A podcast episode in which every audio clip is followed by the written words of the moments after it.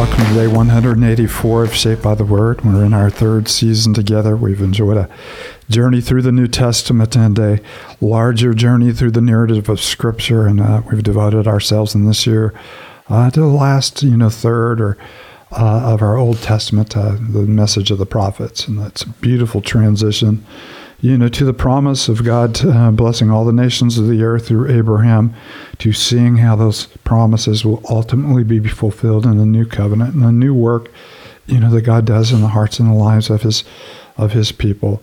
Uh, but imminent for Judah at this point is not the restoration. Imminent for Judah is the exile from which God will eventually gather them and send uh, one on the throne of David to reign after God's own heart.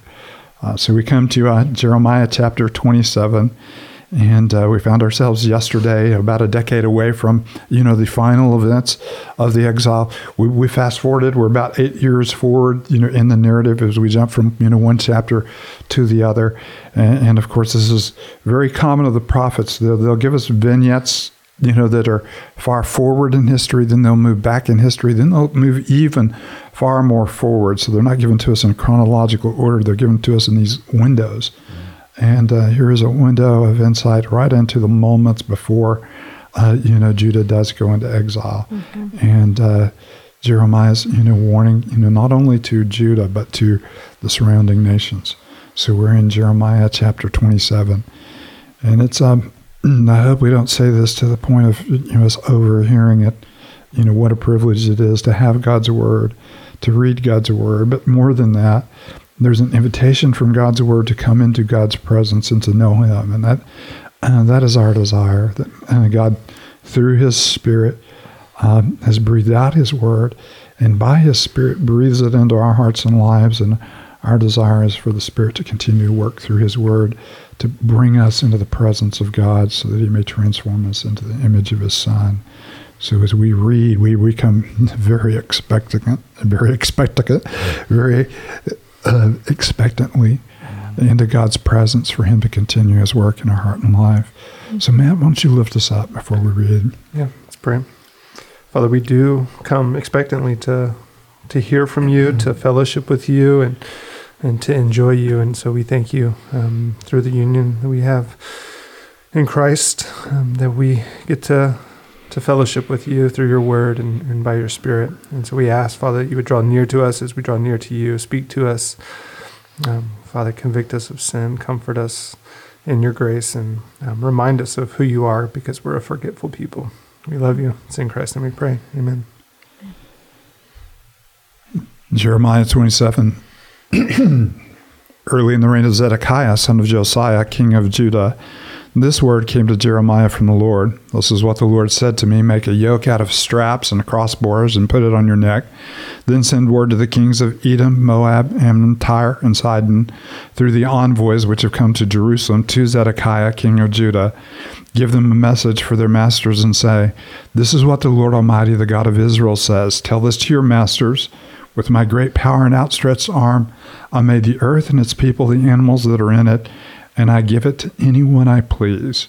Now I will give your countries into the hands of my servant Nebuchadnezzar, king of Babylon. I'll make even the wild animals subject to him. All the nations will serve him and his sons and his grandson until the time for his land comes. Then many nations and great kings will subjugate him. If, however, any nation or kingdom will not serve Nebuchadnezzar, king of Babylon, or bow its neck under his yoke, I will punish that nation with the sword, famine, and plagues, declares the Lord, until I destroy it by his hand. So do not listen to your prophets your diviners or interpreters of dreams or mediums or sorcerers who tell you you will not serve the king of Babylon. They prophesy lies to you that will only serve to remove you far from your lands. I will banish you, and you will perish. But if any nation will bow its neck under the yoke of the king of Babylon and serve him, I will let that nation remain in its own land to till it and to live there, declares the Lord. I give the same message to Zedekiah, king of Judah. I said, Bow your and bow your neck under the yoke of the king of Babylon. Serve him and his people, and you will live. will you and your people die by the sword and the famine and the plague, which the Lord has threatened any nation that will not serve the king of Babylon. Do not listen to the words of the prophets who say to you, You will not serve the king of Babylon, for they are prophesying lies to you. I have not sent them, declares the Lord. They are prophesying lies in my name. Therefore, I will banish you, and will per- and you will perish, both you and the prophets who prophesy to you. Then I said to the priest and all these people, This is what the Lord says. Do not listen to the prophets who say, Very soon now the articles from the Lord's house will be brought back from Babylon. They are prophesying lies to you. Do not listen to them. Serve the king of Babylon, and you will live. Why should this city become a ruin? If they are prophets and have the word of the Lord in them, then let them plead with the Lord Almighty that the articles remaining in the house of the Lord and in the palace of the king and in Jerusalem will not be taken to Babylon. For this is what the Lord Almighty says about the pillars, the bronze sea, the movable stands, and the other articles that are left in the city, which Nebuchadnezzar, king of Babylon, did not take away when he carried Jehoiachin, son of Jehoiakim, king of Judah, into exile from Jerusalem to Babylon, along with all the nobles of Judah and Jerusalem.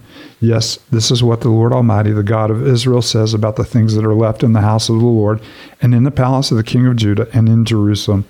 They will be taken to Babylon and they will remain until the day I come from, declares the Lord. Then I will bring them back and restore them to this place. You have a nice little note of God's sovereignty, which we'll see also in, in, the next couple of readings. It's not Nebuchadnezzar who has taken away the articles, and it's not, mm-hmm. you know, King Cyrus who will later bring them back, but it's the hand of the Lord you know, that has done this. So historically, we have, you know, the great revival of Josiah. Then we have, you know, his son Jehoiakim.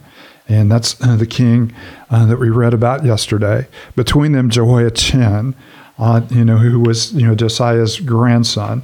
And under Jehoiachin, there's the first exile where Nebuchadnezzar comes back and he takes some of the leading people and some of the articles, you know, from, you know, from the temple and in this particular instance, the prophets are saying they're just going to be back in short time. Don't worry about it. Everything's coming back. Jehoiachin's coming back, you know, as well. And uh, Jeremiah saying, no, there, there's much more to, be, to happen. And so you have Zedekiah, you know, who's gathering all of these uh, nobles from Moab and Edom and uh, into the city of Jerusalem to plan an uprising against Nebuchadnezzar.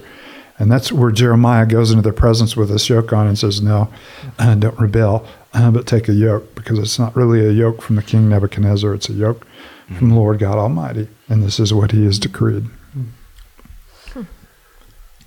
No, I mean, what just a, I don't know. You look at all the events happening here, and I'm sure for the people who are in these events and the families and the moms and the dads. I mean, there's so much going on with all this, and yet we get this crazy view of, as you mentioned, the sovereignty of God him easily at work moving nations and powers and kings and you know so as we're looking at scripture and reading about you know who is the lord who is god this is a great glimpse into who he is and and a good reminder for our own hearts as we look at whatever's going on around us to trust that even if it doesn't quite make sense that there is a god at work and he has his plan and obviously hard easy to accept in good times harder to accept in the more difficult times but I mean, Scripture does paint time and time again and reminds us who the Lord is, how powerful He is, and, and that He can be trusted. Well, you have this you know uh, wonderful theme of the servant. So you can have Abraham, who is a servant of the Lord. You can have Moses, who is a servant of the Lord.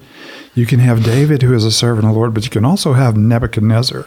Mm-hmm. And Nebuchadnezzar is a completely different, you know, kind of servant. Mm-hmm. He is one who will a couple of times begrudgingly acknowledge God, but never finally turn away, you know, from his idolatries. Uh, and, but he is he is one who is not at all in the character of these other men who were servants of God. But everyone, you know, everyone serves in one sense you know, serves God's purposes.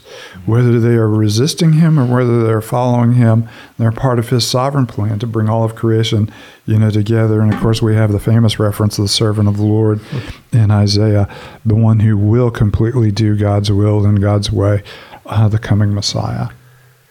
Yeah, and it, you know, as we've been reading Jeremiah, we've we've seen Jeremiah speaking to the people and prophesying saying, you know, God is going to to send you into exile because of your rebellion.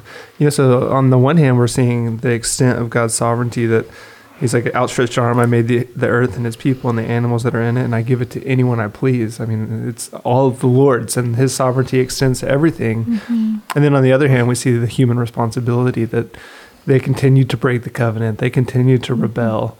You know, and we read this and we want you know, when we read about the God's sovereignty in light of our human situation, we tend to just kind of want it to be like, I want to solve this. I want to figure this out, you know, and, and miss that, man, these things Yeah. go together and we don't fully understand it. And you have those wonderful little notes of creation. Uh, you know, the God is the creator God who has created all of these things. And of course, his desire was to gift them, you know, to Adam and Eve. And then, of course, his desire was also to bring Israel into the promised land and give these things to them. So you have that, you know, creature mandate, you know, that the wild animals, even the wild animals, would submit to him. The gifts I intended for all humanity to have, you know, in, in Eden, and the gifts I intended for you to have, you know, in the land that I, I have given to you.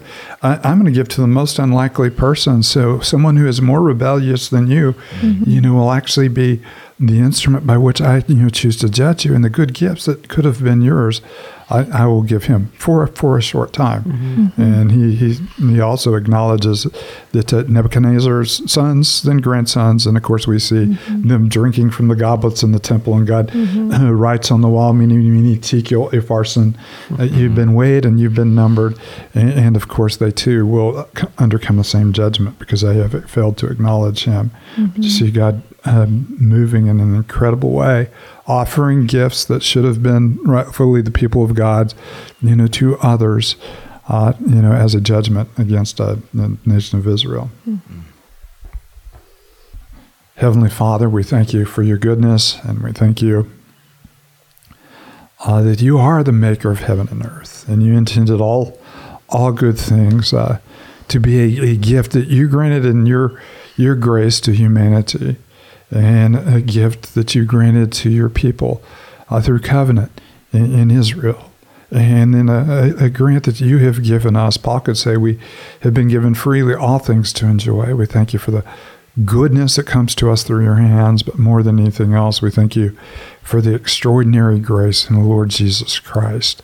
May we enjoy your goodness not only in, in, in the gifts that we possess, but in the way that you have possessed us in Christ Jesus. It's in your holy name. Amen.